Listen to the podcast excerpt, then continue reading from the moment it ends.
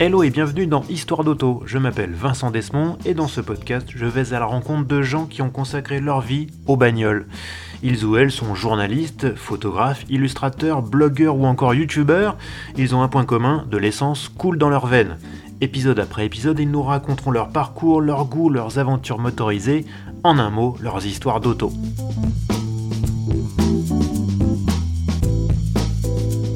Mon invité est passionné par l'automobile et le design automobile en particulier, ainsi que par la presse. Lecteur assidu d'Auto Hebdo, il finira par quitter son Morvan natal pour y travailler et se découvrir une spécialité, les scoops automobiles. Projet secret, chasse aux prototypes, jeu du chat et de la souris avec les constructeurs, mon invité a connu une vie trépidante au relent de films d'espionnage. Après avoir travaillé de l'autre côté de la barrière, chez un grand groupe automobile français, il est revenu à ses premières amours et est devenu éditeur d'un magazine dédié au design automobile. Mais il vient également de publier un ouvrage où il se remémore les moments forts de sa carrière de chasseur de scoops. Mon invité, c'est Christophe Bonneau, rédacteur en chef de Lignoto. Bonjour Hey, salut Christophe T'as l'air d'avoir la pêche aujourd'hui. Mais oui, mais toujours. toujours, c'est vrai. C'est vrai, toujours.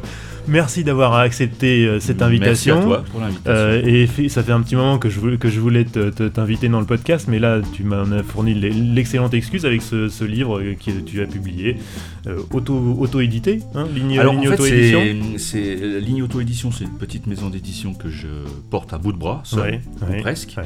Et euh, j'ai trois collections. J'ai donc une collection sur les trimestriels de design automobile, une collection entre guillemets beau livre euh, qui va un petit peu au-delà du design automobile, et puis les chroniques automobiles. euh, dont fait partie cet ouvrage, donc c'est un format roman, texte, Mhm. uniquement, je tiens à le préciser, hein, il n'y a pas de photo de scoop dedans par rapport au droit, mais par contre il y a effectivement euh, 200 pages d'anecdotes et de... Donc ça s'intitule Scoop Automobile 1980-2000, l'envers du décor. Et évidemment, on va en parler dans ce, dans ce, dans ce podcast. Mais euh, on va toujours dans ce podcast, moi j'aime bien revenir aux sources. Tu as Oui, débuté dans la... bien, Tu as... les rétroviseurs. Ouais, il faut toujours garder un œil dans le rétroviseur. Donc tu débutes dans la presse auto à 21 ans chez Auto. Hebdo. Je l'ai dit en introduction, c'était un magazine que tu dévorais euh, étant jeune. Oui, j'ai une anecdote sur Auto Hebdo. J'étais euh, étudiant, moi, en Ouais. 1960. L'Auto Hebdo est sorti en 76, si je ne m'abuse. Ouais. Et moi, je suis encore étudiant à cette époque-là. Et euh, je n'ai pas le droit de sortir le, le jeudi, parce que le journal sortait le jeudi à l'époque. Ah. J'étais interne à Chalon-sur-Saône, dans une école professionnelle. Et je donnais toujours euh, 5 euros à, à- à un de mes potes qui pouvait sortir, qui était externe. Ouais. Et le jour de l'augmentation, quand c'est passé à 6 euros ou quelque chose comme ça, c'était le, le jour où il y avait la Renault 5 Turbo en couverture, donc en 78 Ouais. au salon de l'auto. Et il revient les mains vides parce que je lui avais pas donné assez d'argent et les mots, mais on n'a pas, on n'avait pas trop d'argent dans les poches. Et là, j'ai passé, tu vois, je t'en parle encore euh, plus de 40 ans plus tard. Ça m'a- Traumatisme. Ça m'a traumatisé. Bon alors, euh, donc co- comment le, le rêve de devenir journaliste dans, dans ce magazine que tu dévorais s'est-il réalisé? Alors en fait, moi, paradoxalement, j'ai pas du tout, j'ai jamais eu le rêve de devenir journaliste. Ouais. Moi, je voulais être designer automobile. Mais quand vous êtes dans le Morvan euh, dans les années 70, il y a zéro école. Il faut aller à Pasadena en, euh, en Californie c'était tout à fait impossible. Moi, j'avais des parents euh, d'un milieu modeste. hein. J'avais un, un père qui était contremaître et une mère à la maison, enfin jusqu'à 40 ans. Et euh, non, impossible d'aller de, de, de, de- devenir designer. Donc je m'intéressais à l'automobile, point à la ligne, donc, euh, et plutôt au sport automobile Ouais. bizarrement, avec la Formule 1. Et toutes les semaines, j'envoyais, quand je rentrais de soit de mes premiers travaux, soit de, du, du lycée, du lycée euh, professionnel, j'envoyais des dossiers à Étienne Moiti, qui était rédacteur en chef d'Auto Hebdo, mais des dossiers sur le sport automobile. Et dans, ce dos- dans ces dossiers, il y avait à la fois du texte, très puéril, hein, parce que à l'époque, j'ai même pas 20 ans, et beaucoup de dessins, dessins de Formule 1, l'époque Ah de ouais. Jabouille, ou même Formule 2, même à l'époque. Et voilà, donc non, non, au départ, je voulais pas être journaliste. Par contre, j'étais curieux. Et la curiosité fait que vous avez envie de partager parfois votre passion, mais surtout, moi, ce qui m'intéresse dans ce métier-là, et je- encore aujourd'hui, je précise, hein, j'ai plus de 60 ans maintenant, encore aujourd'hui, c'est euh, vraiment le partage. Je me considère comme un témoin entre l'univers que j'aime, À l'époque, c'était le sport automobile et j'étais un témoin non privilégié puisque j'étais chez moi. Mais aujourd'hui, je suis un témoin entre le monde du design, entre la présentation de concept car ou d'autres choses et les lecteurs qui sont et les lecteurs ou, ceux qui regardent les followers du site internet. Je suis, je me considère juste comme un témoin. J'ai le privilège, nous avons toi et moi le privilège d'accéder à des endroits un peu magiques, que ce soit à des, à des automobiles ou à des lieux. Et il y a des gens derrière qui ont un autre travail, mais qui ont cette passion, et c'est bien de faire ce, d'être ce lien. Voilà, modestement, je ne suis qu'un euh, passage, un, passeur de relais. Raconte-moi un peu comment, comment tu t'es vraiment retrouvé là-bas et t'as reçu un coup de fil un beau jour euh, de, Moiti qui t'a. Oui, alors en fait, ma, parler dans un langage assez fleuri. Assez fleuri, c'est-à-dire que pour la faire courte, je devais faire un BTS après, mon bac. Euh, j'ai passé un bac F1. Alors, je suis pas devenu Schumacher. Hein. Bac F1 à l'époque, c'était le dessin industriel et mécanique. Donc, on allait dans les ateliers fraiser des pièces et on dessinait. À l'époque, il n'y avait pas de logiciel Hein. on dessinait avec une, une table à dessin. Pour droitier, alors que je suis gaucher, c'était pas évident. Donc voilà, je me prédestinais à devenir, euh, je sais pas, dessinateur industriel, puisque j'avais, euh, Dieu merci, réussi à passer en BTS. Mais avant d'aller en BTS, Michelin mm, envoie une personne euh, tout autour de la France pour repérer les 50 meilleurs élèves. Et ne me demande pas pourquoi, mais j'étais dans cette liste-là. Donc je suis parti à Clermont-Ferrand à Place des Carmes, je suis devenu euh, apprenti, euh, salarié, mais c'était vraiment génial. Donc dans l'automobile, par ces quatre euh, formats A4 qui sont les pneus, le contact sur la route, on ne pense pas souvent aux pneus quand, on parle d'automobile. C'est vrai. Je suis pas un spécialiste du pneu, mais toujours avoir en tête l'idée que c'est des, feuilles format A4 quoi, qui vous tiennent sur la route. Bref. Et puis j'ai quitté Michelin pour des raisons perso, et puis j'ai un peu vagabondé à Autun divers et, autres métiers.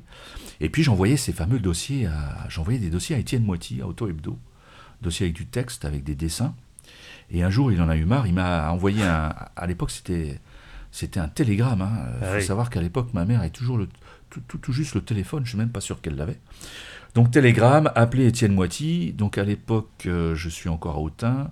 Il y a une cabine téléphonique en bas, là où je travaille. Je prends des pièces de 5 euros. Euh, 5 francs. 5 francs, oui. 5 francs, pardon. et j'en prends plusieurs parce que je me dis, ça va être long quand même. Et pas du tout. Étienne Moiti au téléphone, je, lui, je demande à parler à Étienne Moiti. On me le passe. Je lui dis, voilà, vous m'avez appelé. Ah oui, Bono, oui, oui. Vous voulez venir travailler à Auto Hebdo? Alors là, j'avoue qu'il y a un blanc quand même. Et je lui dis, ben oui, forcément, quand vous êtes passionné.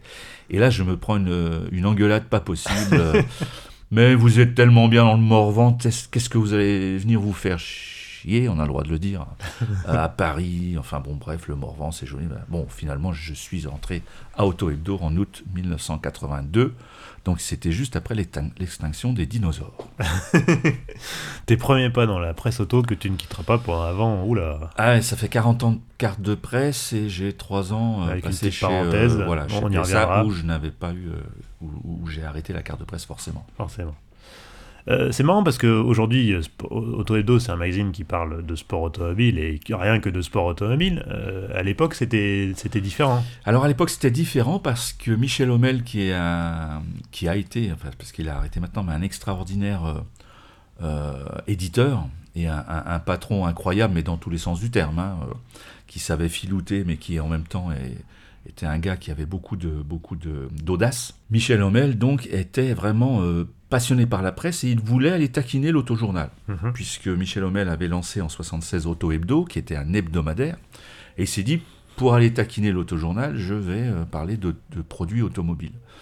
Donc Étienne Moiti, qui était le rédacteur chef qui m'a appelé euh, ce fameux jour mémorable, euh, m'a donné comme seule consigne, il bah, faut parler de, produits automobiles.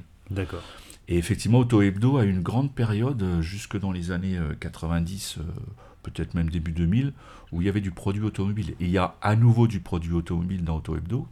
Je prends la, je prends la défense d'Auto Hebdo parce que c'est un titre que j'aime bien, euh, avec les nouvelles mobilités électriques et tout. Mm. Mais effectivement, c'est principalement de la compétition automobile. Cela étant, je reste passionné par la F1 comme je l'ai été euh, quand j'avais 15-16 euh, ans. Hein. Il n'y a pas de souci. Et donc, arrivé chez Auto Hebdo, tu as, tu, tu as ton premier coup d'éclat. Peut-être aussi un coup de chance? Ah, c'est pas tout de suite, tout de suite. En fait, j'arrive à Auto Hebdo. Ce qu'il faut voir, bien voir, c'est que je suis mort vendio. Euh, j'ai pas beaucoup voyagé, parce que je pas des parents qui m'emmenaient en vacances. On était cinq dans la famille, donc on partait en vacances à tour de rôle. Hein. Il y avait pas, on pouvait pas monter sept dans la voiture, donc. Euh, et mm, je pense que j'ai pas été le plus euh, verni sur ce coup-là. je suis resté souvent chez ma grand-mère, enfin bref. Mais non, non, le, le, le, le quand, quand, vous arrivez à Auto Hebdo à Paris déjà, je, ne connaissais pas Paris, je logeais à Gennevilliers dans un foyer de mhm. jeunes travailleurs. C'est pas très excitant comme, comme euh, panorama. Et euh, vous êtes complètement. vous arrivez sur une autre planète, sur la Lune. Et en plus, vous avez en face de vous des gens comme Patrick Camus, qui était le, le spécialiste de la Formule 1, vous avez Michel Lizin qui était spécialiste du championnat du monde des rallyes, vous avez Christian Courtel, vous avez Étienne Moiti, vous avez Gilles Dupré pour le produit automobile. On se sent tout petit. On se sent tout petit, puis surtout on se sent pas légitime. Donc euh, moi je n'ai pas de formation de journaliste, hein, je suis autodidacte. Mais c'est fabuleux, c'est fabuleux. Les bouclages d'Auto Hebdo le lundi soir, c'était... Euh, j'avais pas du tout envie de rentrer à Gennevilliers, moi, donc euh, je pouvais passer mon temps euh, au restaurant de bouclage, là, après le bouclage, et c'était vraiment quelque chose de fabuleux. Donc non, au début, ça a été un peu compliqué, mais je faisais juste les, ce qu'on appelait les nouvelles de l'industrie, donc euh, à l'époque, c'était encore des telex. Hmm. Euh, il va falloir mettre des traductions, parce que je pense que si des jeunes nous écoutent, ils vont se dire, mais de quoi ils parlent? Et non, non, c'était c'était un peu compliqué, mais fabuleux pour moi. Et puis un jour, je suis rentré dans le bureau d'Étienne Moiti, je lui dis bon ben voilà, euh, c'est quoi le plan de le plan de route, la feuille de route, elle c'est quoi? Il me dit bah je sais pas, qu'est-ce que vous voulez faire? Bah, Moi j'ai envie d'aller visiter l'usine Alpine à Dieppe, qui fabriquait, qui ne fabriquait plus d'A70, mais qui fabriquait encore les A310. Magnifique. Et donc je prends, euh, je prends mon sac à dos, j'emmène avec moi un photographe extraordinaire qui est euh, Xavier de Dombel, mhm. et on part faire ce reportage. Et c'est mon premier reportage avec une grosse faute d'orthographe dans le chapeau du, texte, je m'en souviens encore. Et voilà, c'est ça, ça commence comme ça. Mais au départ, j'étais pas du tout chasseur de scoop. Même si je, je lisais beaucoup l'autojournal et, et les papiers de Gilles Guérito, qui lui était la référence euh, en France. Donc le premier papier scoop n'est pas venu tout de suite. Mais tu as frappé un grand coup quand même. Alors le, premier Auto Hebdo, euh, il y a eu plusieurs choses. Il y a eu la, petite AX qui est mhm. née en 1986. Donc là on est en 1985. Et en fait, euh, ma passion pour le design est déjà là. Et je côtoie des designers, mais moi je suis trop timide pour aller interviewer euh, les, grands patrons de style donc de design. Et bah, je me contente des, des, des, des, je ne veux pas dire des intérimaires, mais des, tout jeunes designers qui sont dans la boîte. Et je fais connaissance de deux, trois personnes, dont une personne qui roulait dans une euh, Citroën LN et qui est contactée pour euh, voir la, la, future Citroën AX. Et il m'en parle. Et je réussis à lui, à lui voler, enfin voler gentiment son invitation. Puis voilà, je me retrouve dans un test clinique euh, alors que j'ai quoi ouais, j'ai 22 ans. Donc il faut expliquer juste pour les gens qui connaîtraient pas que les tests cliniques, c'est en gros c'est les constructeurs quand ils préparent un nouveau modèle, ils invitent euh, des gens des kidam qui sont propriétaires de modèles équivalents à donner leur avis sur la voiture qui arrive.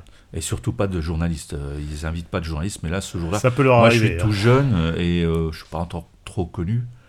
Et, et, et c'était hallucinant. Vous vous retrouvez devant une voiture qui n'existe pas et puis là, c'est peut-être ça aussi qui m'a donné l'envie d'aller un peu plus loin. C'est excitant. C'est excitant. Alors, j'ai pas, je peux pas faire de photos, mais heureusement, euh, l'avantage, c'est que la personne qui me donne, euh, qui m'a donné l'invitation, euh, c'est un designer. Donc, elle retranscrit avec précision la voiture en l'état et Auto Hebdo, qui n'est pas vraiment légitime pour sortir des sujets comme celui-là, puisque c'est un hebdo plutôt sportif, sort ce sujet, ouais, en 85. Je n'ai plus la date exacte, mais tout ça est raconté dans le bouquin. Mmh c'est fabuleux, c'est génial parce qu'en fait, ça, c'est, ça ouvre des portes. Vous savez, les, les, les vocation. Ouais, ouais. Puis la vocation, oui, d'aller un peu plus loin. Je suis curieux. Je suis curieux. Donc moi, si je peux voir une voiture avant, c'est pas plus mal. Après, euh, il faut expliquer aussi aux lecteurs que les journalistes, aux, auditeurs, pardon, lapsus, c'est que les journalistes euh, présentent aujourd'hui en amont des véhicules futurs. Ça a toujours existé. Mais vous signez une charte de confidentialité dès lors que vous êtes invité. Hmm. Mais si vous n'êtes pas invité et que vous arrivez à trouver des informations sur la voiture, c'est ce qui a fait tout le charme de cette époque, entre les années 80 et 2000 pour moi, c'est que vous pouvez parler de, l'automobile de demain sans avoir à référer au constructeur. C'est le métier de journaliste. Bien sûr. d'aller faire la chasse aux infos. Chercher l'info soi-même, évidemment. Alors un peu plus tard, tu fais un deuxième coup d'éclat. Pour le coup, c'est un vrai coup d'éclat. Là, tu, tu parlais justement de Gilles Garrito, l'autojournal, qui était la référence absolue des scoops à l'époque. Pour Voilà. moi, c'était un maître. Et là, d'un seul coup, ils sortent une voiture qui présente comme étant la future 605, et toi, tu te dis, Ouais, alors Non, ça c'est le, le coup du siècle et euh, à, à- à- l'époque j'ai j'ai pas 30 ans hein, donc je me je réalise pas bien mais j'achète la presse automobile encore aujourd'hui moi je peux pas passer une semaine sans euh, je, je suis obligé de rentrer dans un kiosque humer le, le parfum de l'encre le papier c'est quelque chose de génial. Et le papier va, va vivre encore même avec internet. Bref. Et ce jour-là j'achète l'autojournal. L'autojournal publie en une une photo de la 605 on est, il faut savoir, on est en 1986, Mhm. donc la 405 n'est pas encore sortie, et la 605 c'est pour 1989. Donc ils sont très très en avance, 3, 3 ans et demi avant la, pa- la, la sortie de la voiture. En plus sur la plaque d'immatriculation, car elle est en couverture du- de mon bouquin, c'est Z01 le nom de code, et c'est 01, donc c'est le premier prototype à la forme. Et je ne sais pas ce qui, leur a- ce qui s'est passé ce jour-là, euh, ils l'ont prise pour la 405, qui Ouais. était donc à entre 8 mois et 12 mois de sa commercialisation. Donc moi je me dis c'est pas possible, je connaissais pas encore tout à fait euh, les arcanes de la production automobile, mais je me dis c'est pas possible de refaire des outillages. Les outillages pour taper dans la tôle, ça prend, ça prend un an, un an et demi à mettre au point. Et je me dis non mais ça c'est la 605. Mais mettez-vous à la place, on est en, à ma place, on est en 86 donc. Il n'y a pas d'internet, il n'y a pas de Mm, web, il n'y a mm, rien de mm. tout ça. On on n'est pas au courant exactement de. On, on se dit c'est pas possible qu'une voiture. euh, elle elle est en plus sans camouflage. Elle est dans son style définitif trois ans et demi avant. Et c'est ça qui m'a un peu bloqué. Et puis je me suis dit à la fin, j'ai j'ai pris une feuille de papier, j'ai coché, coché des cases, je me dis est-ce que c'est ça, est-ce que c'est pas ça? Et au final, je me suis dit, bah si, c'est la 605. Et alors, comme j'étais voyou à l'époque, j'étais jeune, jeune et trois points de suspension, et j'ai fait un papier, oui, euh, euh, j'ai un peu ridiculisé mon maître, et je m'en veux aujourd'hui encore, paix à son âme, à son âme, mais euh, ouais, ouais, on a sorti un papier dans Auto Hebdo, et si c'était la 605 Ouais. ça, c'était un joli coup. Mais des conneries, j'en ai, des bêtises, j'en ai fait aussi. Hein. Il faut pas. euh, Oui, ça, on en, on en a euh, tous fait. Oui, oui, j'imagine. ça me rassure que tu me dises ça. Il y, avait, il y a des histoires rocambolesques que tu racontes dans ce, dans ce livre, notamment, euh, justement, on, on reste sur la 605, une espèce de course-poursuite sur l'autoroute après un prototype, enfin même une version de pré-série de la 605. Tout à fait. Alors, il faut, il faut déjà, avant, avant d'aller vers cette anecdote, euh, il y a quelque chose d'important. Un, un- un- un scoop automobile, c'est principalement des photos, parce que vous montrez une voiture qui n'existe pas, et puis après, derrière, vous avez deux solutions. Ou vous avez un journaliste qui s'y intéresse, comme j'ai la faiblesse de dire que je faisais, j'avais beaucoup d'intérêt pour ça, et vous faites un papier solide sur les photos, donc euh, c'est un, un- un plat complet, il y a tout, l'entrée, plat, dessert, Mhm. un repas complet, ou vous n'avez que des photos et vous mettez, euh, c'est peut-être euh, la, la On brode brode. tartampion, on brode. Alors, j'ai eu la chance de bosser euh, à Auto Plus et à l'Autojournal, à- notamment avec un gars qui s'appelle Jean-Michel Psaïla, qui est euh, aujourd'hui patron de l'agence Abaca, et qui à l'époque était responsable euh, photo Auto Plus, et qui ensuite a travaillé pour l'Autojournal. Mais à l'époque, c'était Auto Plus. Et effectivement, Jean-Michel Psaïla et son équipe ont les informations que la voiture roule entre Dole, enfin entre Sochaux, Dole Mhm. et, et Dijon, et ils arrivent à choper la voiture. Donc ça, c'est une chose, c'est-à-dire que moi, j'y suis pour rien dans l'i- dans l'info.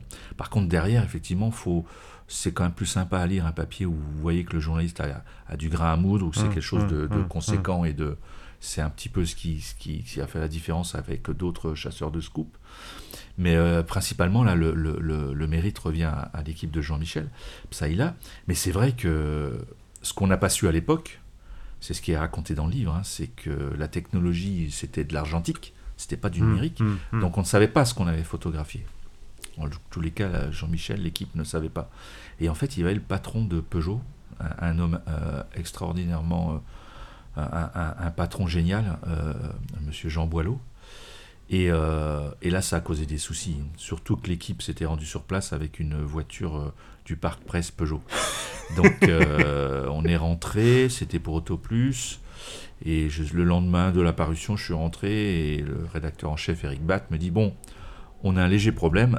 on n'avait euh, plus accès aux voitures presse pour faire des essais en avant-première ou des choses comme oui, ça. c'est gênant. Et donc on en a, on en a pâti, mais je pense que le constructeur aussi en a pâti parce que on était obligé de louer les voitures pour les essayer. Donc des voitures louées, quoi qu'on en dise, ne sont jamais aussi bien réglées qu'une voiture du parc presse. Ce qui est logique. Mais belle aventure, oui, qui, nous a, qui a commencé à... En fait, c'est le point de départ d'un lourd passif que j'ai avec euh, ce qui était à l'époque la communication Peugeot avec Corrado Provera. On aura peut-être l'occasion d'en parler.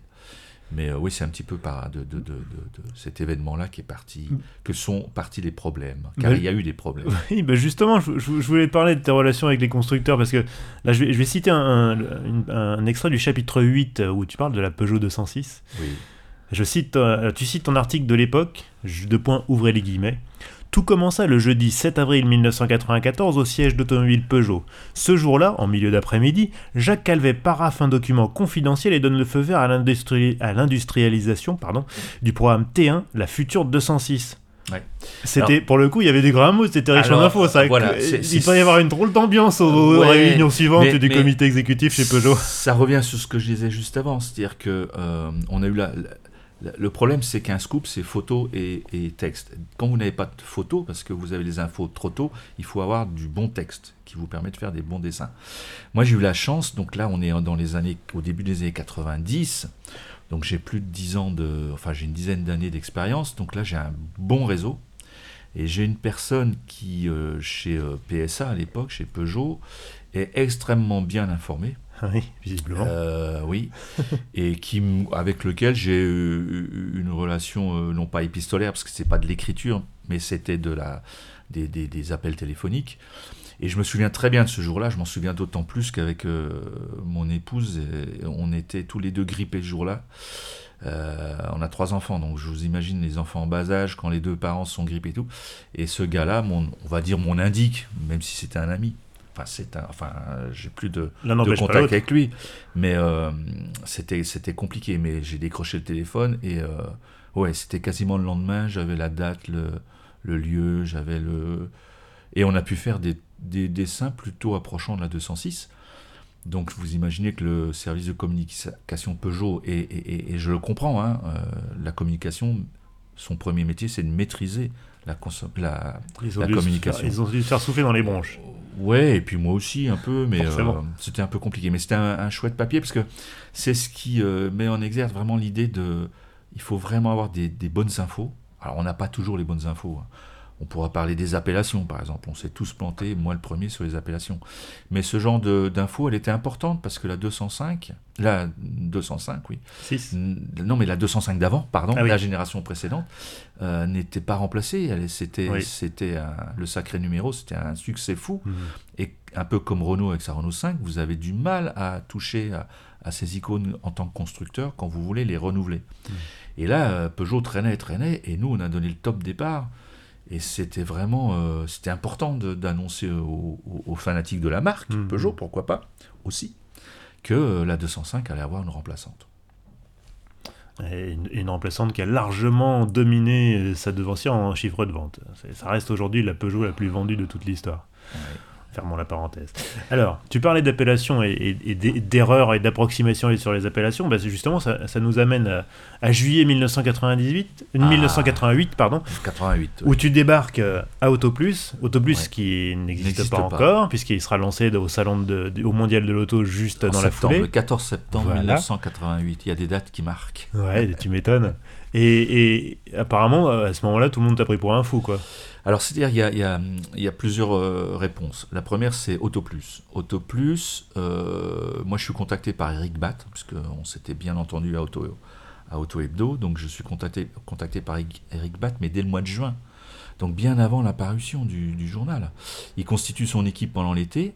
Et euh, la deuxième rencontre avec Eric, donc on est toujours au mois de juin hein, ou début juillet, il me montre les photos de, la, de celle qui va s'appeler la XM en 1989.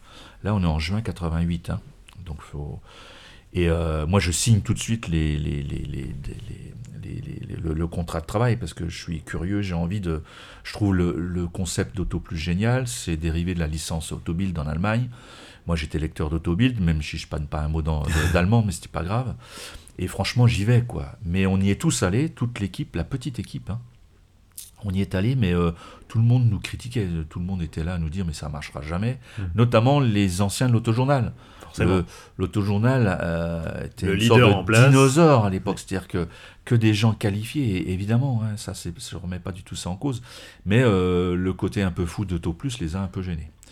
Ensuite, il y a l'affaire euh, XM, enfin DX, puisqu'on l'a appelé DX. Mhm. Moi, j'ai vraiment euh, passé, je raconte dans le bouquin, j'ai passé des mauvaises vacances, quoi, parce que j'étais persuadé que cette voiture, euh, ces photos, allaient être achetées par l'autojournal également. Donc, euh, le journal n'existant, Autoplus n'existant pas encore, c'était com- compliqué de tenir jusqu'au 14 septembre. Ouais. Mais on l'a fait. Ensuite, sur l'appellation, alors, on, a- on- on avait, euh, on avait du grain à moudre pour les infos dans le premier numéro de, d'Autoplus. La raison, c'est qu'on avait euh, débauché dans Autoplus deux anciens de chez Citroën, donc c'était Ouais. quand même plutôt.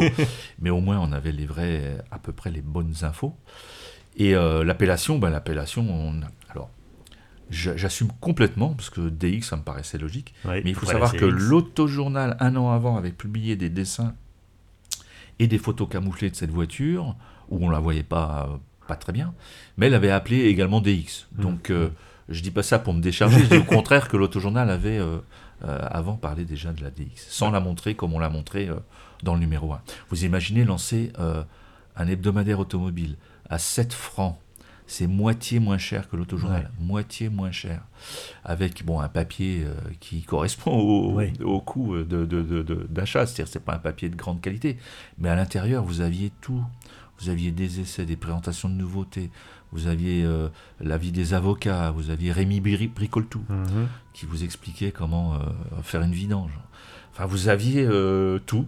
Euh, C'était hallucinant. Et le succès a été phénoménal.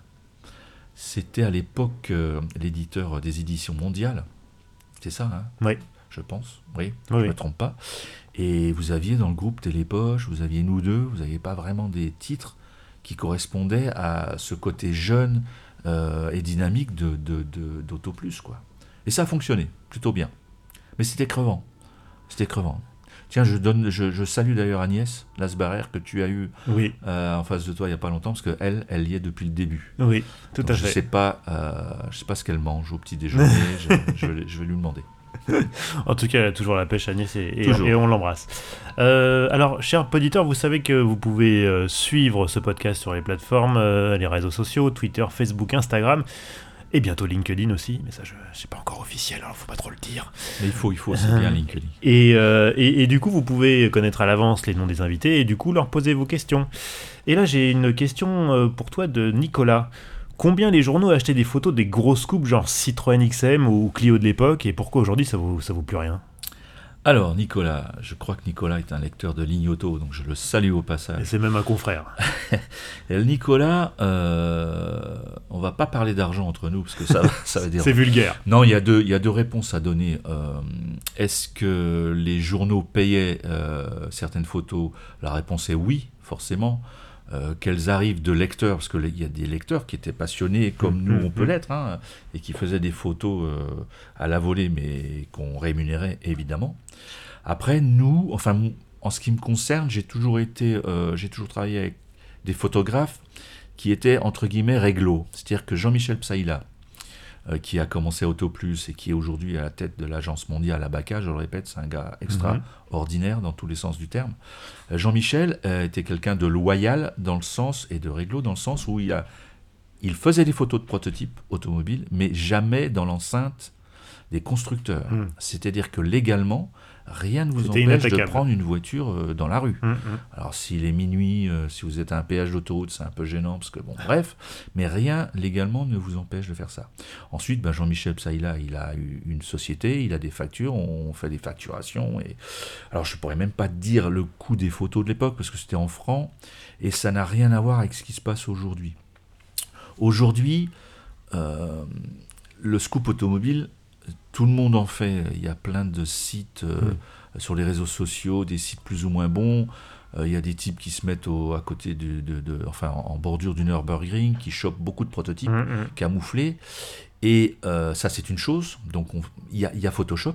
qui n'existait pas à l'époque. C'est-à-dire que vous, toi et moi, on peut, enfin plus toi que moi, je pense, on peut fabriquer notre voiture sur Photoshop. Ah non, je sais pas faire. Hein. je rassure. On va se rassurer. Il y a quand même pas mal de monde, d'ailleurs, qui fait ça. Hein, qui, il y a du monde qui, qui aime euh, euh, manier la palette graphique. Donc, on n'est plus du tout dans le même contexte. C'est-à-dire qu'à l'époque, une photo pouvait coûter de l'argent. Ça, c'est une chose. Elle était en général, quand on passait par Jean-Michel Psaïla, l'agence, ou même par d'autres agences, comme Hans Gelleman à une époque euh, mhm. un peu plus lointaine, ou Lynx, euh, ben, on payait une facture à l'agence, ce qui me paraît tout simple. Et un lecteur, alors soit c'était, on essayait de lui proposer plutôt des abonnements, quand c'était pas possible, on faisait un chèque et puis voilà. Mais, euh, mais aujourd'hui, c'est plus du tout le même contexte. Alors c'est très intéressant parce qu'aujourd'hui, c'est le monde, le monde marche à l'envers. Hein, on est bien d'accord aujourd'hui, un peu quand même sur certains domaines. Mais aujourd'hui, le monde marche à l'envers à ce niveau-là, c'est-à-dire que ce sont les constructeurs qui font les photos de leurs voitures camouflées avec un camouflage qui est utilisé pour la communication.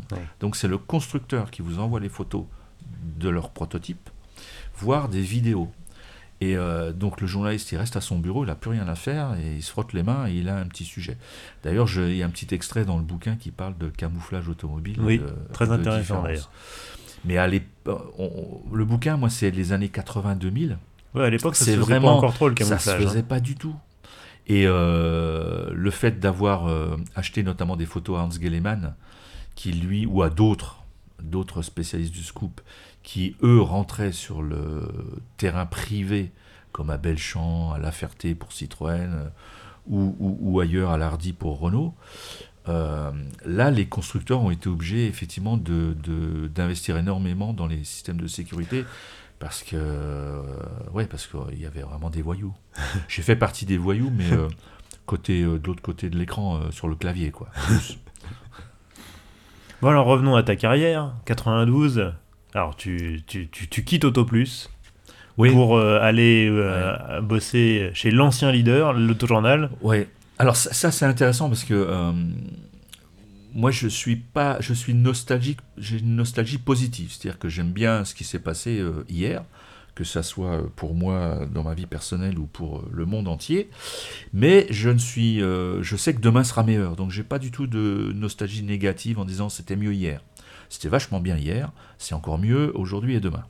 Je dis, pourquoi je dis ça? C'est parce qu'à l'époque, euh, vous pouviez quitter un journal, et, ou même un boulot, hein, on va élargir un peu le spectre, vous pouviez quitter un boulot et en trouver un autre. Dans les années 80-90, c'était pas très compliqué. Hmm. Euh, aujourd'hui, c'est plus le cas, euh, notamment dans la presse auto, parce qu'il y a la mutualisation. Oui. Donc je quitte AutoPlus parce que je suis un peu fatigué quand même, parce que les, les hebdomadaires c'est intense. On faisait des numéros spéciaux, euh, nouveautés, c'était plusieurs trentaines, enfin c'était 30 pages, plusieurs dizaines de pages, mais c'est pour une semaine. Mais la semaine d'après, il fallait, il fallait continuer de faire, de remettre ça. Donc c'était compliqué et euh, bah, c'est c'est logique, enfin c'est logique. Euh, moi je, je, suis chassé par l'autojournal. Donc je me dis bah, pourquoi pas, changeons d'air un peu. Et puis, euh, je, ouais, j'étais un peu vidé d'Auto Plus. Et euh, je tiens à tirer mon chapeau à Eric Batt. Eric Batt, c'est mon mentor. C'est un de, que tu as eu aussi en face de ah, toi. Moi aussi, oui. C'est le mien aussi. Et euh, un type incroyable, extraordinaire aussi, lui. et il m'en a pas voulu. Au contraire, il a été super réglo. C'était, voilà quoi. C'est ce que je mets dans le bouquin. C'est un peu tuer le père, quoi. Et je vais à l'autojournal, ouais.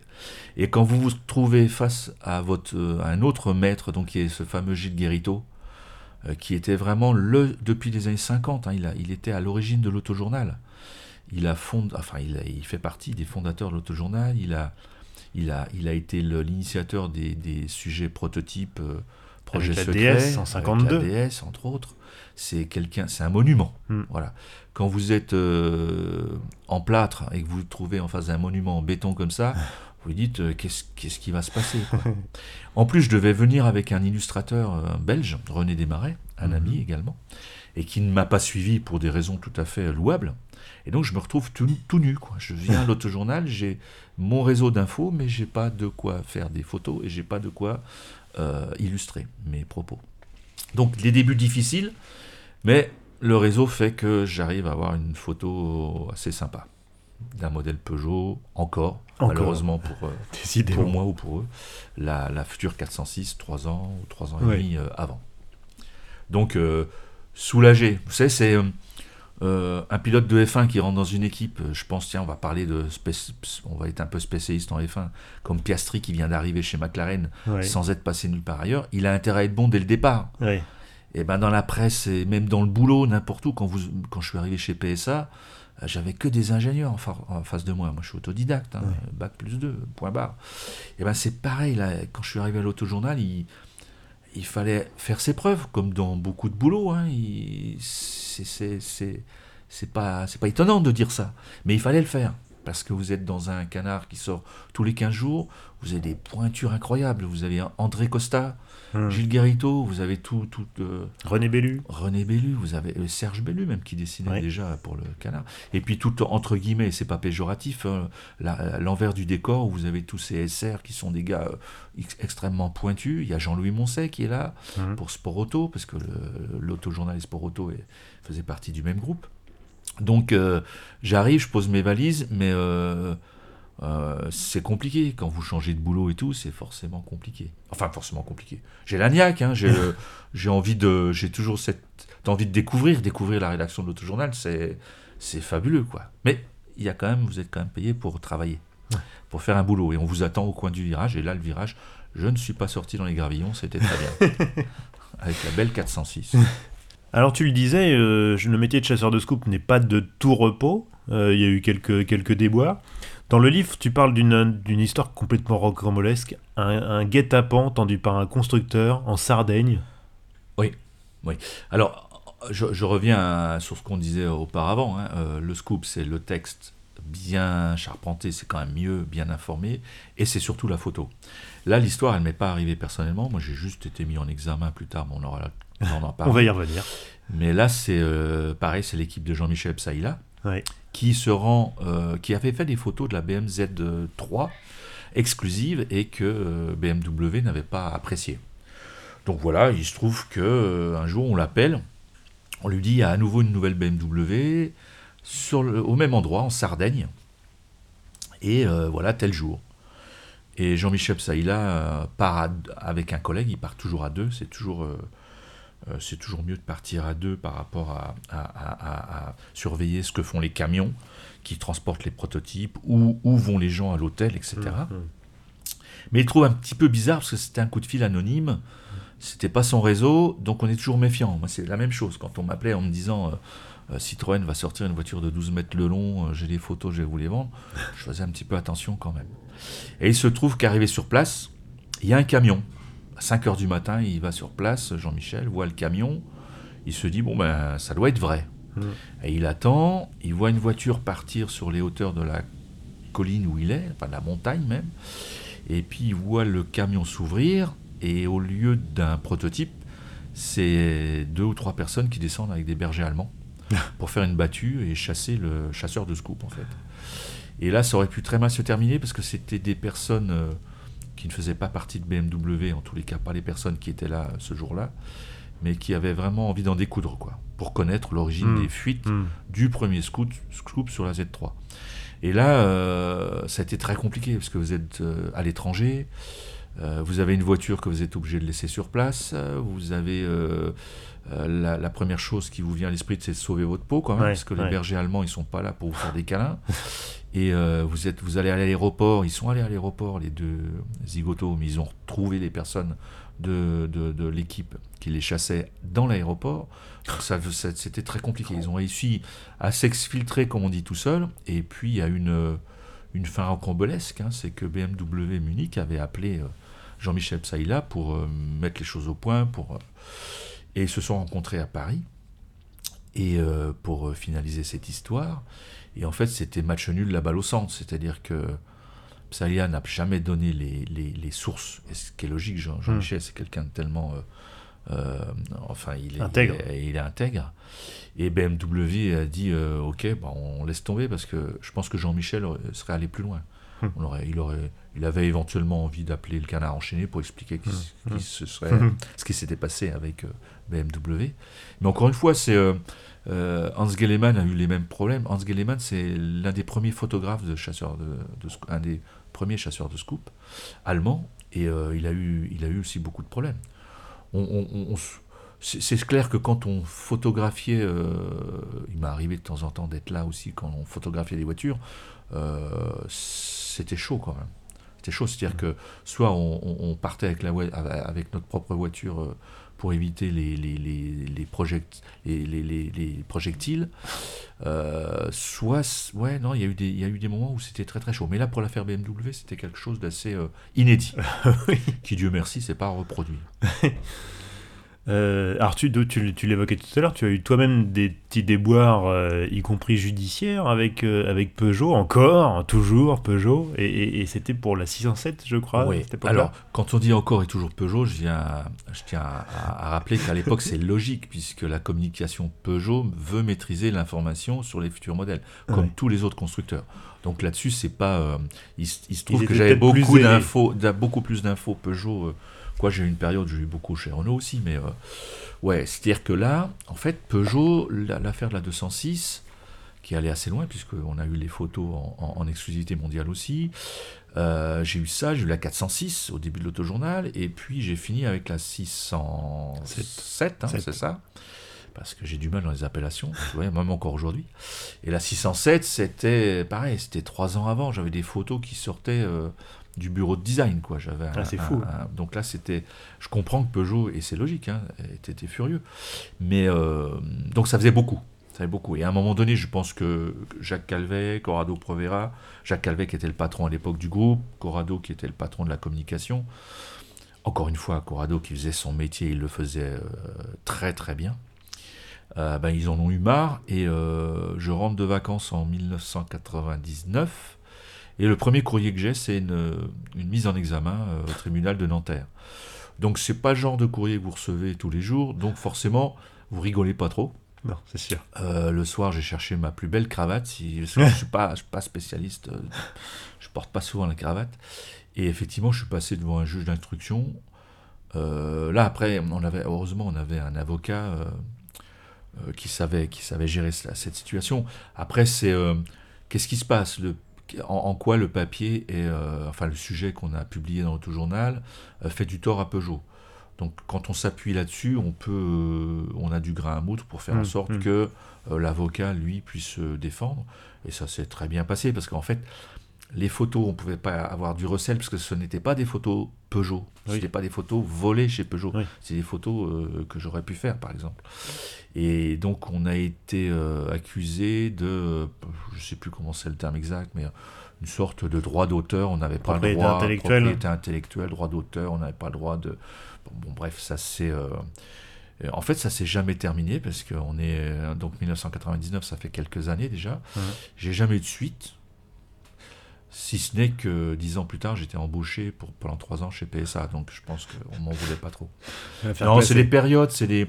Aujourd'hui, ça se passerait pas du tout comme ça, parce que c'est parce que l'information, la future 607 ou la future je sais pas quoi, euh, elle va forcément être révélée par un, par les réseaux sociaux, par un site ou un autre, par, euh, par, par, une chaîne YouTube, par vous avez comment vous, en tant que constructeur, comment vous pouvez faire pour gérer tout ça pour, Vous pouvez maîtriser, enfin maîtriser dans, dans les règles de l'art, hein, la presse auto dans les années 80, parce que vous avez 5, 6, 7 titres, hmm. vous avez la radio, la télé et point barre, il n'y a rien d'autre. Aujourd'hui, avec les réseaux sociaux, comment vous pouvez maîtriser ça? C'est impossible.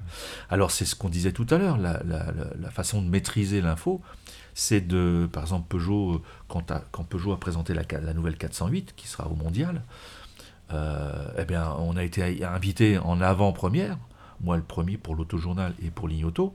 J'ai pu voir la voiture, j'ai pu euh, communiquer avec les designers, donc j'ai pu faire un papier euh, tout à fait objectif en tant que journaliste, avec un confort certain, mais j'ai signé un, contrat de confidentialité. Par contre, j'aurais vu la 408 avant euh, dans la rue ou je sais pas quoi avec un indique, mais j'en ai plus parce que j'ai quitté ce métier de, voyou. Et je l'aurais fait comme je le faisais, euh, comme je l'ai fait pendant 20 ans. C'est là où il faut être très clair, c'est que si vous êtes un journaliste qui va au-devant de l'info, qui cherche l'info et qui par lui-même trouve l'info, vous pouvez faire un papier de scoop. Si vous avez un constructeur qui vous donne une info, qui vous dit euh, vous la gardez secrète pendant trois semaines, un mois ou je sais pas quoi, et vous vous publiez avant, c'est pas c'est pas légitime, c'est pas un contrat qui est rompu. Ouais, le contrat est rempli. C'est pour ça qu'en fait que malgré ma période voyou d'une vingtaine d'années, aujourd'hui, donc j'ai basculé sur l'univers du design. hein, je fais des rubriques design dans l'autojournal, dans euh, sur Ligne Auto et des livres. Euh, je suis je suis ami avec tous ces designers avec lesquels j'ai grandi parce que Mmh, mmh, mmh. les patrons de design aujourd'hui, ils sont de ma génération, ils sont plus jeunes parfois, heureusement pour eux. Mais euh, j'ai jamais, euh, j'ai jamais trahi. Tous les jamais petits jeunes avec lesquels tu échangeais Ah à oui, l'époque, oui, euh, sont- quand tu étais timide. On va pas trop en parler parce qu'il y a des petits jeunes qui sont devenus patrons de directeurs de style. donc, Bah euh, oui. de. Mais je les ai jamais trahis. Donc, en fait, la confiance, elle est là. Quand vous êtes, on revient au- à l'idée du relais. Quand vous êtes témoin, vous êtes le simple relais entre l'univers automobile, design, scoop ou autre, peu importe, et puis le grand public. Euh, il faut bien que vous alliez puiser l'info euh, Ah oui, dans le milieu automobile. Donc, si vous, vous avez que des placards, que des cadavres dans les placards, vous vous tenez pas longtemps. Donc alors toi, tu t'es retrouvé devant un tribunal, Oui. mais on a un de nos confrères euh, qui, lui, a carrément été réveillé à 6h du matin par la police. Ouais, C'était beaucoup plus grave pour lui. Alors, c'est raconté aussi dans le, dans le livre. euh, Notre ah, ami Bruno Thomas. on, on va le citer parce que Bruno, c'est pareil, c'est un gars qui a bossé à Autoplus longtemps, qui, est, qui était un bon journaliste, fiable, discret, Mm. euh, adorable, quoi. Enfin, Oui, qui n'aurait pas fait de mal à une mouche, quoi, mais qui faisait son taf, c'est-à-dire faisait son boulot. Et il le faisait plutôt bien, Autoplus. euh, Je suis bien placé pour savoir que c'est pas évident. Et alors, lui, c'est encore une autre époque, c'est l'époque Carlos Ghosn, au tout début. Et Carlos Ghosn, c'était un peu comme euh, Jacques Calvet quand j'ai été mis en examen, mais d'une manière beaucoup plus sensible, avec. Carlos Ghosn, Père Fouettard, et, euh, et, et avec une sorte de méchanceté quand même. C'est-à-dire que le journaliste a fait son boulot, il a eu les infos. Hein, encore une fois, c'est pas Renault qui a publié les infos, c'est le journaliste Ouais, qui est allé les chercher, sans fracturer de coffre, sans fracturer de porte, sans, sans voler quoi que ce soit. Donc là, le boulot est fait du côté de Bruno, c'était parfait.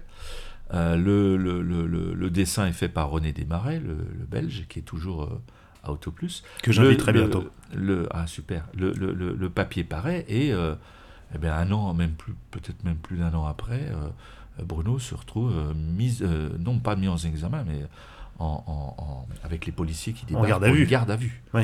Et là, ça a été, euh, ça a été phénoménal, hein, parce que dans tous les sens du terme, au sens propre du terme, c'est que lui, il a passé euh, 48 heures euh, épouvantables.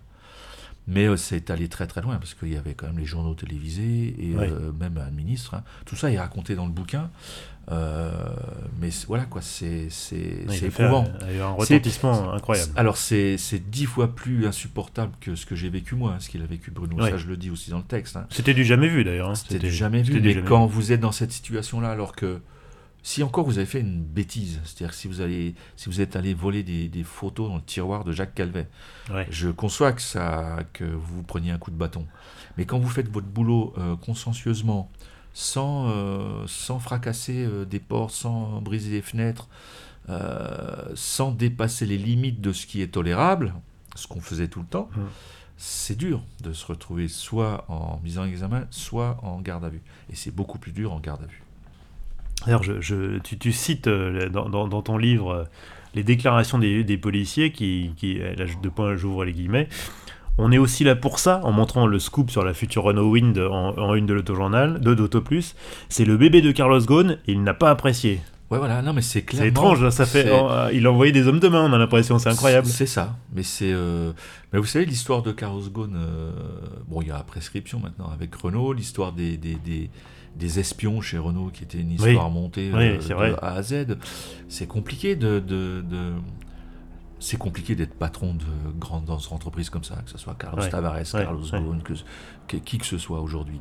C'est extrêmement compliqué le milieu automobile, l'industrie automobile, ça devient euh, très très très très compliqué.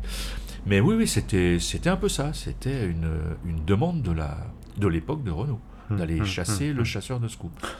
Et, euh, et ouais, et donc les deux policiers étaient pas très aux affaires de la presse automobile, savaient pas trop comment ça se passait, mais ils, ils ont été relativement durs. Ouais. Et, enfin, relativement, je sais pas comment se passe une garde à vue, mais euh, franchement, c'est c'est- bon, c'était pas un criminel quoi que vous aviez en face de vous. euh, les policiers là, c'était c'était c'était quelque chose quand même de faut se détendre quoi. Hein, c'est pas Alors des fois, euh, il y a un scoop, ça vaut une garde à vue. Bah, parfois, à l'inverse, le scoop euh, vient à toi et tu racontes euh, un, un truc complètement surréaliste où en gros vous aviez euh, un, un- un futur modèle qui était euh, juste en face, de l'autre côté de la rue, de Ouais. en face de la rédac. Alors, il faut rappeler qu'à cette époque-là, euh, l'Autojournal et Auto Plus ont fusionné dans un même groupe qui était à l'époque EMAP, EMAP France. Aujourd'hui, c'est Reworld Media. Mais donc, moi, j'étais j'étais vraiment ridicule parce que j'avais quitté euh, Auto Plus pour aller à Autojournal et deux ans après, les deux titres étaient réunis sous la même bannière. Je dis, ah bah, c'est mal pour quelqu'un qui connaît le futur euh, des constructeurs. Ouais. Mais Et donc on était tous euh, dans le même bâtiment. Il y avait beaucoup de titres qui étaient euh, rue du Colonel Pierre Avia à, à Paris, à côté de l'Aqua Boulevard. Ouais. Et en face de nos bureaux, il y a une salle, une gigantesque salle qui servait pour des manifestations, des présentations. Et euh, Renault a eu l'excellente idée de venir euh, faire un test clientèle, comme on disait tout à l'heure. Les Donc, fameux euh, cliniques. les fameux cliniques, donc un test secret, avec deux véhicules de la future génération des Kangoo, dont le fameux Kangoo euh, beaucoup plus court, donc j'ai... Kangoo Bebop. Bebop, ouais, j'avais perdu le nom. Bebop. Et euh, ces deux voitures qui devaient rentrer dans la salle, euh, à l'intérieur des camions et être débâchées sur place, dans la, dans la salle, ont été débâchées sur le trottoir. Et la salle donnait pile poil en face des locaux de- d'Auto Plus, de l'Autojournal et tout. C'était pratique. Et moi, je me souviens, c'est l'époque où je partais de l'autojournal, justement, pour, euh, pour aller chez un confrère. Et à l'époque, c'est Christophe Aubry, que je salue, il est aujourd'hui au Canada, Mhm. Qui, euh, qui sort l'appareil photo, qui fait le papier, enfin, qui. Et même notre photographe, enfin, le photographe de l'autojournal de l'époque, Christian Martin, qui fait aussi des photos. Et là, forcément, euh, c'est le- c'est incroyable. On vous apporte la voiture, vous avez le droit de faire les photos, puisque vous êtes même chez vous. Au On chaud. va pas vous interdire de faire des photos chez vous, de chez vous. Et euh, mais c'est allé loin parce que Patrick Lequément me dit dans le bouquin que lui, il a reçu un blâme. Alors qu'il y est pour rien. Et lui, il est juste designer, euh, patron de l'équipe de design. Et euh, l'organisation, c'est pas trop de son ressort. Mais bon, il a Oui. été. euh, Mais voilà, c'est. Mais c'est la. Vous savez, moi, je crois que la vie. euh, Enfin, c'est pas je crois, c'est une évidence. Je vais enfoncer les portes ouvertes. C'est des rencontres. La vie personnelle, la vie professionnelle. Vous tombez des bonnes ou de mauvaises rencontres. Hein, c'est pas. Eh ben, le métier aussi, dans la vie professionnelle, vous avez des fois des rencontres de personnes qui sont fabuleuses, et puis d'événements. Bah, ça, c'est un événement. euh, Mm. vous tombez sur. euh, Mais vous avez aussi nos, nos, nos illustrateurs, de, notamment l'actuel illustrateur de l'autojournal, Jean-François euh, Hubert, qui lui est tombé un jour euh, sur la BMW série 5 au Mont Ventoux, une future génération Mhm. Alors qu'il débutait tout juste dans, le, dans la chasse au scoop. Mais voilà, ce sont des rencontres, il y a des événements, euh, mais ça marche pas à tous les coups. hein. Jean-Michel Psaïla, qui a longtemps euh, chassé le proto à l'extérieur, comme je racontais tout, les, tout, tout à l'heure, euh, parfois vous vous déplacez, le camion s'ouvre, on vous a prévenu qu'il y a une nouvelle Citroën, le camion s'ouvre, et vous voyez descendre une Citroën que vous connaissez, sauf qu'elle a évidemment peut-être un moteur avec une Ouais. nouvelle injection ou des ou je ne sais pas quoi technique, mais qui nous, ne nous intéresse pas en fait pour les photos. Et c'est ben, deux, trois jours de perdu, un voyage, et voilà quoi. Non, c'est pas, on gagne pas à tous les coups. hein. C'est pas comme le petit forcément. manège. vous avez la queue du. Enfin non, non, ça, ça fonctionne pas comme ça. Question de Martin. Euh, quel est le projet secret que tu aurais aimé euh, dénicher? Et est-ce qu'il y a des constructeurs qui étaient plus forts que d'autres pour euh, garder leur secret Alors des constructeurs plus forts que d'autres, oui.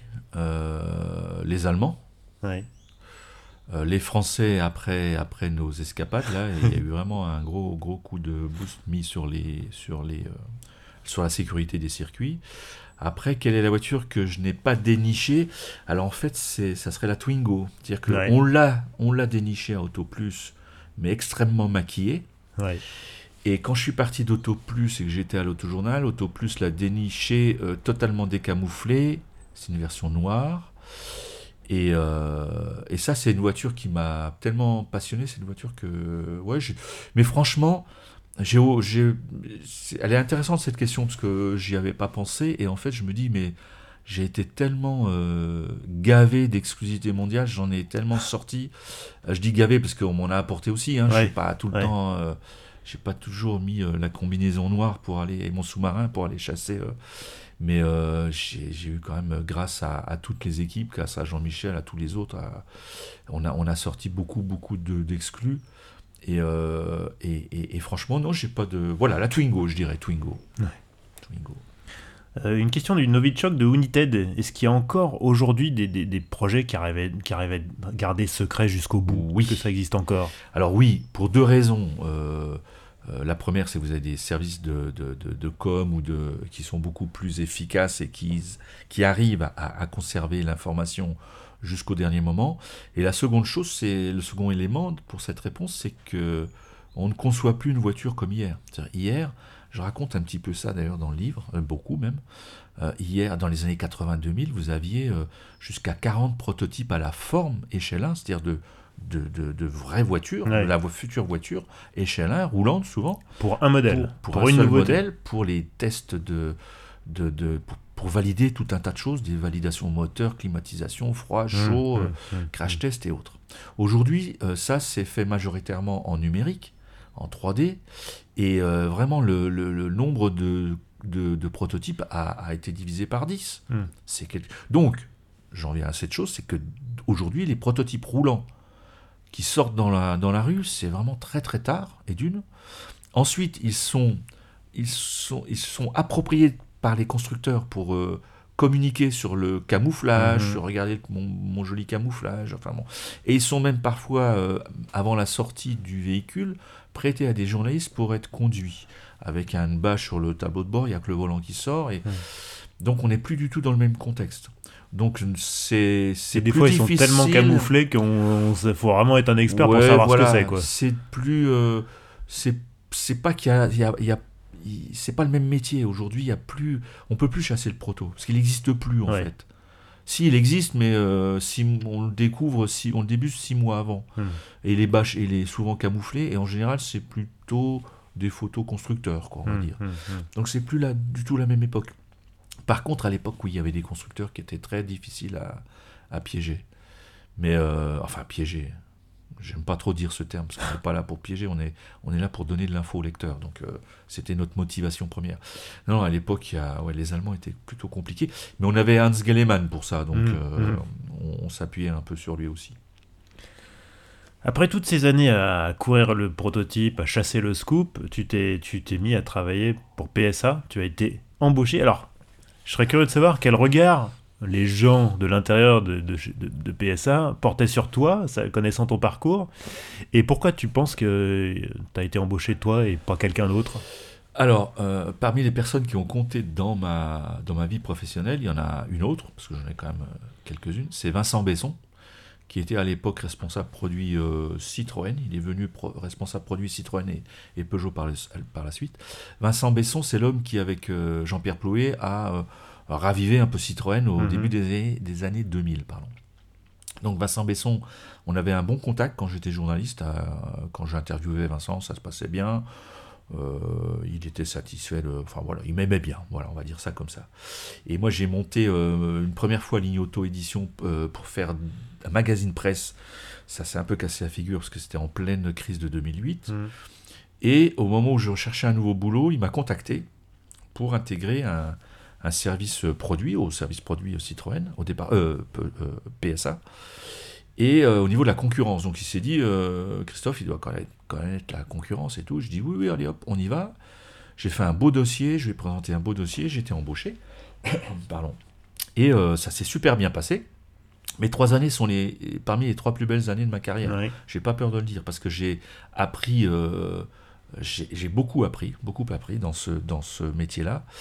Mais c'est vrai qu'encore une fois, euh, vous arrivez, vous, avez, vous êtes journaliste, vous arrivez dans une salle où il y a 10, bureaux à la queue leu avec des personnes souvent habillées de la même façon, costume bleu, avec la sacoche d'ordinateur au pied, et qui travaillent euh, en silence, tôt, parce que moi je suis arrivé à 8h du matin en disant ils vont voir ce qu'ils vont voir, je vais arriver avant eux, donc j'étais le dernier arrivé dans la salle. je dis bon, et ce sont des ingénieurs, ce sont des gens qui connaissent euh, l'automobile, ou tout au moins leur spécialité sur le bout des doigts.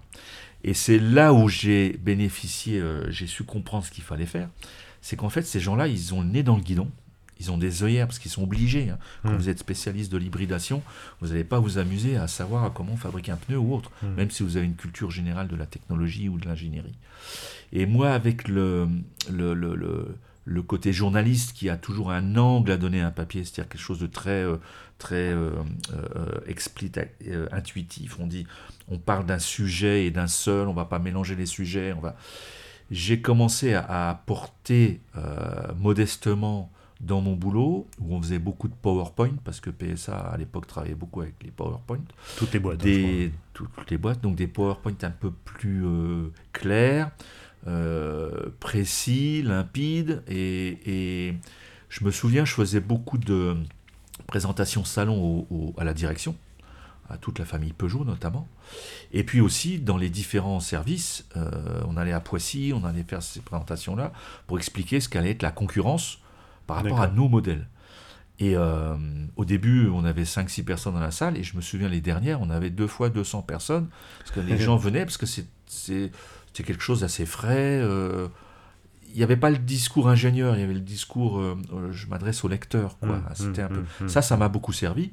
Et puis à, à côté de ça, j'étais pas là-bas non plus que pour m'amuser, il y avait quand même euh, beaucoup de boulot. Et j'ai eu la chance d'avoir des petites équipes, hein, 4-5 personnes. Et toujours des gens passionnés, passionnants, qui m'ont aidé. Et, euh, et puis ça s'est super bien placé, passé. Mais c'était c'était un métier complètement différent. Et ça, j'ai une faculté d'adaptation qui était plutôt bonne, donc ça a été. Mais euh, moi, j'étais toujours euh, euh, respectueux de tous ces gens-là. quoi. C'est des gens qui. Faut quand même ça. Ça m'a permis de connaître comment on fabrique, enfin comment on concevait une voiture, d'être de l'autre côté de la barrière. Ça peut être que productif pour un journaliste. Tout le monde, de- tous les journalistes devraient y aller. Enfin bref. Mais c'est quelque chose d'incroyablement complexe l'automobile, Mmh, même mmh, aujourd'hui. mmh, mmh. Mais à un point qu'on peut même pas imaginer. Et ça, ça m'a permis de le découvrir. et C'était génial. Je, je, je, je me répète, c'est trois des plus belles années de ma carrière. Et je salue les anciens de PSA qui m'ont connu. Je sais pas s'il y en a qui écoutent, Mais mais si, on on espère. Une question de Benoît. Est-ce que tu, tu as dit au début que tu, tu faisais du dessin industriel Est-ce que tu, tu as toi-même dessiné des voitures? Est-ce que tu avais des, des- des sujets de prédilection dans l'automobile? Alors, je dessine des voitures uniquement en élévation, c'est-à-dire de profil. Dès qu'il s'agit de perspective, euh, là, ça devient très très compliqué. Euh, oui, j'aime bien. C'est-à-dire que euh, je suis pas du tout designer, hein, mais oui, j'aime bien dessiner les autos. Mais euh, je me sens capable aujourd'hui, quand je vois une maquette, enfin, je me sens capable de, de, de, de, de juger, jauger et commenter des proportions, Ouais. des volumes et autres. Et euh, c'est un petit scoupinet. Je, comme je suis bientôt en retraite, euh, j'ai conçu, enfin j'ai conçu, j'ai imaginé ma voiture de 2035 et je suis en train de la faire dessiner par euh, les nombreux amis illustrateurs que, j'ai en portefeuille. Donc c'est une voiture qui a, voilà, c'est une voiture que, qui, est, qui est pas forcément extrêmement intéressante, mais qui n'est pas inintéressante. Mais comme je suis pas vendu. designer, comme je suis pas designer, ça va être marrant. Ça va être marrant. Je- oh là là, je sens les critiques qui vont pleuvoir et bientôt, avant la fin de l'année. J'ai une question de, de Patrick. Comment, tu, comment toi tu vois l'é- l'évolution de l'automobile avec l'électrification, euh, le tout électrique euh, et les, les questions? Ça- On a l'impression que ça, pose, ça, ça répond à autant de questions que ça en pose de nouvelles. Ouais, alors ça en pose de nouvelles. Il- il- la première chose à dire, c'est que l'automobile, la mutation que vit l'automobile aujourd'hui, est celle qu'elle a connue à sa naissance. C'est-à-dire Mhm. entre 1898 et 1900, euh, je veux dire 1908, euh, 1919 pour Citroën. C'est-à-dire que passer de la calèche euh, avec des chevaux à, à- en, 19, en 1919, hein, Citroën, je me trompe, euh, 19 de la production Ouais, en série. 19. oui. Oui, à, à la voiture, la vraie voiture, avec quatre roues, un toit, un volant, enfin, euh, ça s'est fait en un laps de temps extrêmement court. Je rappelle que Citroën est resté à la tête de sa boîte que 16 années seulement. Ouais. Donc c'est pas, c'est rien 16 années aujourd'hui. Mm. Donc il faut imaginer cette, euh, cette révolution. Et ben c'est exactement ce qu'on est en train de vivre. On a du mal à percevoir ça parce qu'on est dans la mouvance tout va vite aujourd'hui, mais on est vraiment dans ce type de révolution, de mutation. Une fois que ça c'est dit, la mutation, pourquoi? La mutation en Europe, elle est liée à des contraintes réglementaires. C'est-à-dire que le CO2, euh, on vise un zéro CO2. Le CO2, c'est la, en gros, euh, pour faire court, c'est la consommation carburant d'une voiture. Mhm. hein. C'est jamais que, que ça. Et aller à zéro, c'est malheureusement, aujourd'hui, je dis malheureusement, l'Europe a décidé euh, du zéro en 0 g de CO2 en 2035. Euh, on, a, on, balaye totalement le thermique, le moteur thermique. On balaye presque toutes, même toutes les autres solutions de, euh, énergétiques pour la mobilité de demain. Alors on a une petite résistance qui vient aujourd'hui du de l'hydrogène, on a une autre qui vient du carburant synthétique avec Porsche. Mhm. Il faut savoir que le patron de Porsche est devenu depuis le début septembre le patron, du groupe Volkswagen. Du groupe, Donc il va y avoir peut-être d'autres de petites modifications en termes de stratégie. Mais vraiment, si les constructeurs automobiles euh, européens se sont mis à l'électrique, c'est principalement d'abord à cause de réglementation, ensuite parce qu'ils sont bien obligés de suivre. C'est-à-dire que Carlos Tavares est le premier à dire qu'il y a des incohérences euh, dans l'électrification euh, à 100% de, des gammes automobiles. Et moi, je suis, le premier à le voir. C'est-à-dire que moi, je ne peux pas rouler en voiture électrique là où j'habite. Mmh, mmh. Je suis dans une maison de ville, j'ai pas de garage, j'ai pas de borne dans le village et je peux pas mettre ma voiture euh, le long du trottoir avec une prise électrique qui mmh. sort de, de, ma fenêtre. J'ai dans mon petit village un bâtiment de logements sociaux tout petit, sympa et tout.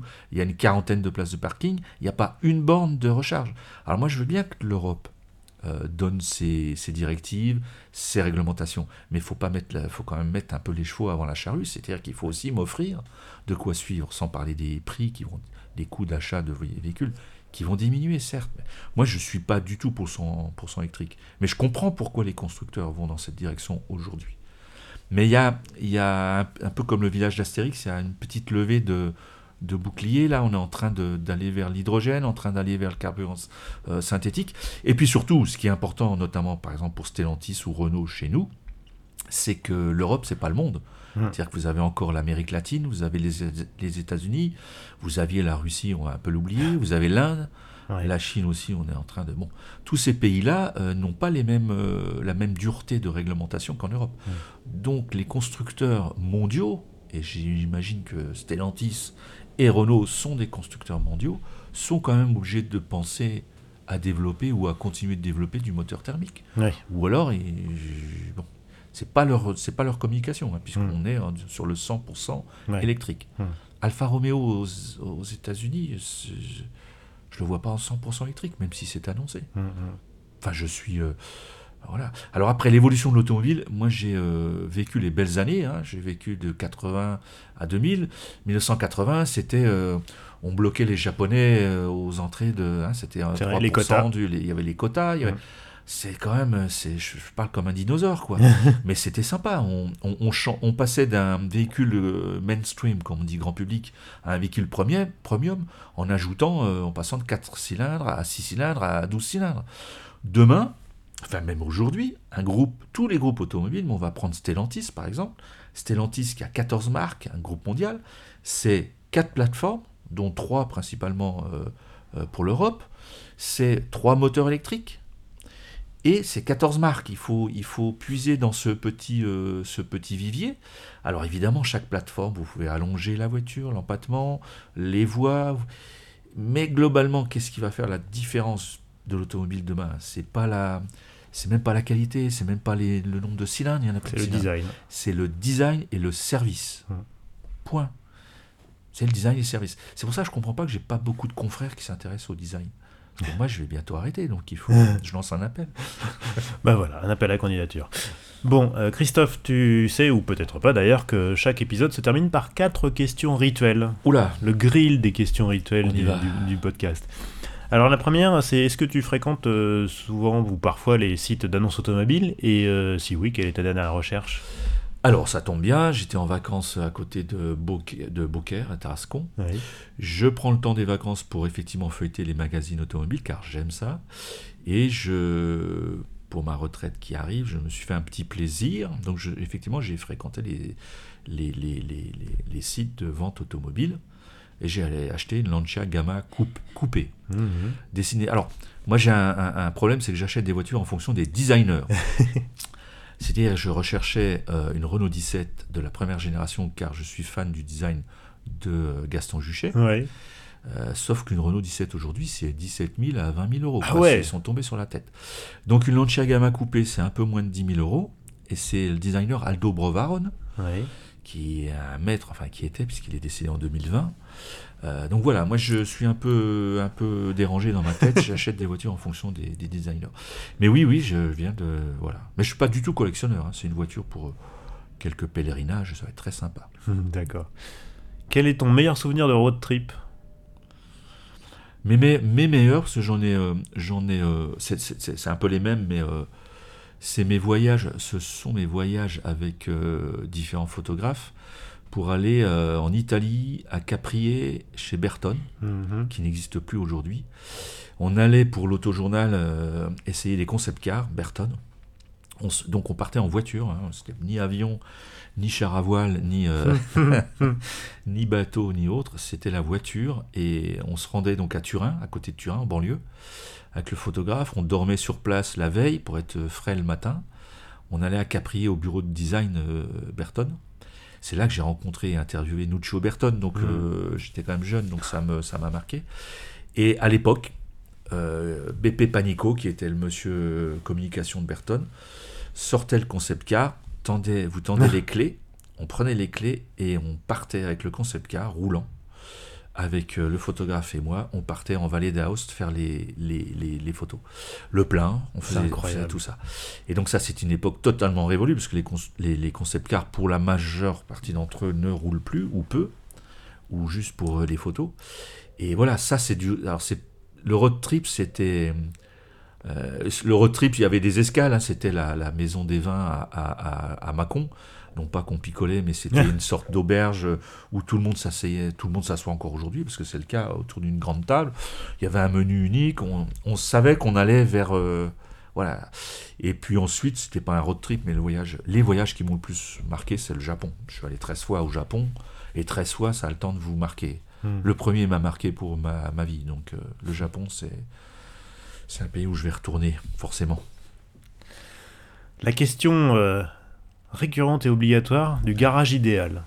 Tu as droit à 4 voitures, budget illimité. Faut quand même que ça te corresponde à ton mode de vie, à ton style de vie, à tes habitudes. Alors encore une fois, euh, je vais partir de voitures de designer.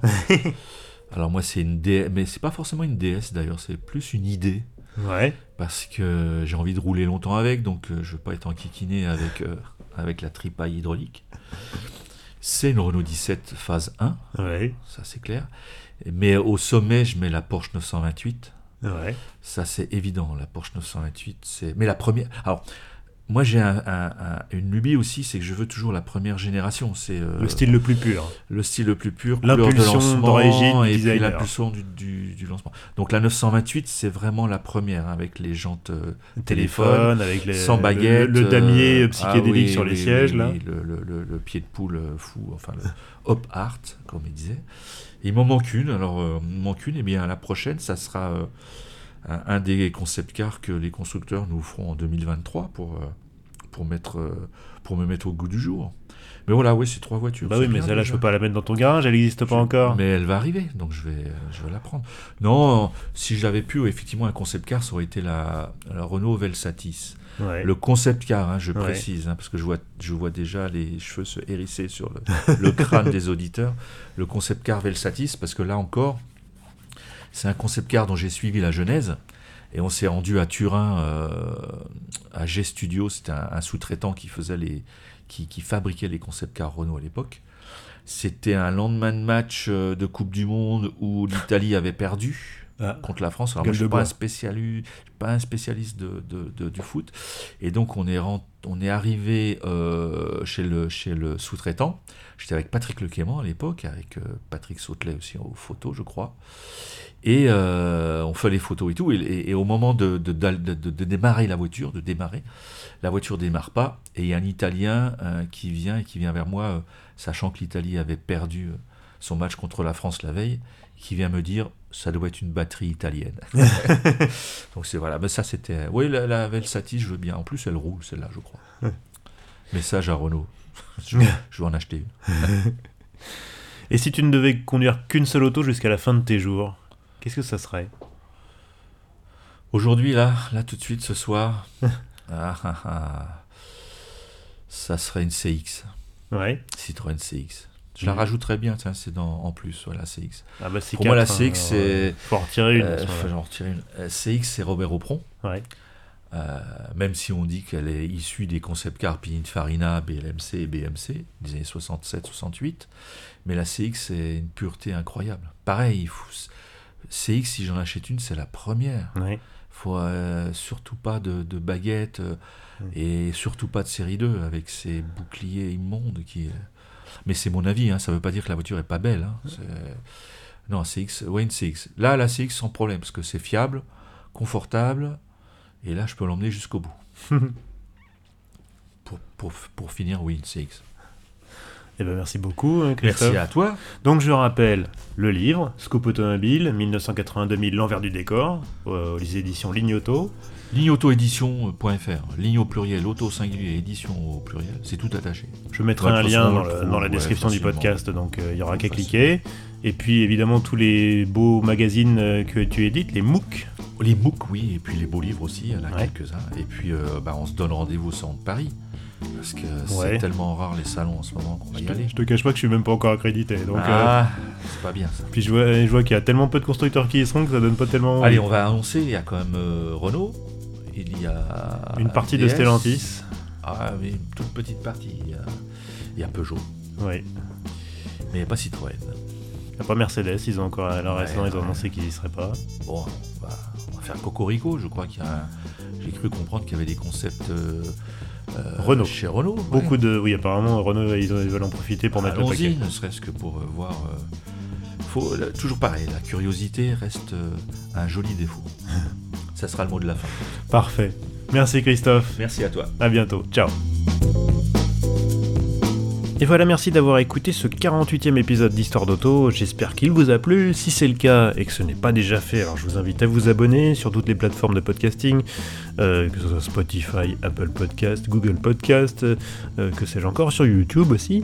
Euh, vous pouvez d'ailleurs laisser un commentaire, 5 étoiles, un pouce bleu si vous êtes sur YouTube. C'est toujours bien, ça fait remonter ce podcast dans les algorithmes des plateformes. Comme je vous le disais tout à l'heure, vous pouvez retrouver Histoire d'Auto sur les réseaux sociaux, Twitter, Facebook, Instagram et très bientôt LinkedIn, mais il faut toujours pas le dire. Euh, si vous voulez me contacter en direct, histoire d'auto au pluriel à gmail.com. Enfin n'oubliez pas, Histoire d'Auto c'est un nouvel épisode tous les 1er et 15 du mois. A bientôt, ciao